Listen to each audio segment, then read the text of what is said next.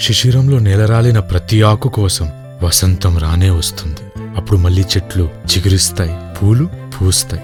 జీవితము అంతే. మనం కార్చిన ప్రతి కన్నీటి బొట్టికి కోటి చిరునవ్వులిస్తుంది. వేసిన ప్రతి తప్పటడుగుని సరిదిద్దుకునే అవకాశం ఇస్తుంది నీళ్ళు మురికివైనా ఆకాశగంగ నుండి తెచ్చినవైనా నూనె ఎప్పటికీ దాంతో కలవదు. అవి కలవనంత మాత్రాన వాటికి ఏ నష్టమూ జరగదు.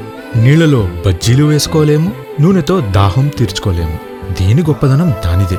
మనల్ని ఎవరో రిజెక్ట్ చేశారని బాధపడాల్సిన అవసరం లేదు. వాళ్ళు మనతో ఉన్నా లేకపోయినా మన గొప్పతనం మనకే ఉంటుంది. మీ మాటల కంటే మౌనాన్ని అర్థం చేసుకునే మనిషిని పట్టుకోండి. అలాంటి వాళ్ళు దొరికినప్పుడు ఎట్టి పరిస్థితుల్లో ఆ చేయి వదలకండి. సీతని అడవులకి పంపి వాల్మీకి అదే చెప్పాడు. ద్రౌపదితో వ్యాసుడు అదే చెప్పాడు. అదే నిజమైన ప్రేమ. అదే శాశ్వతం. అదే మధురం. మధురం.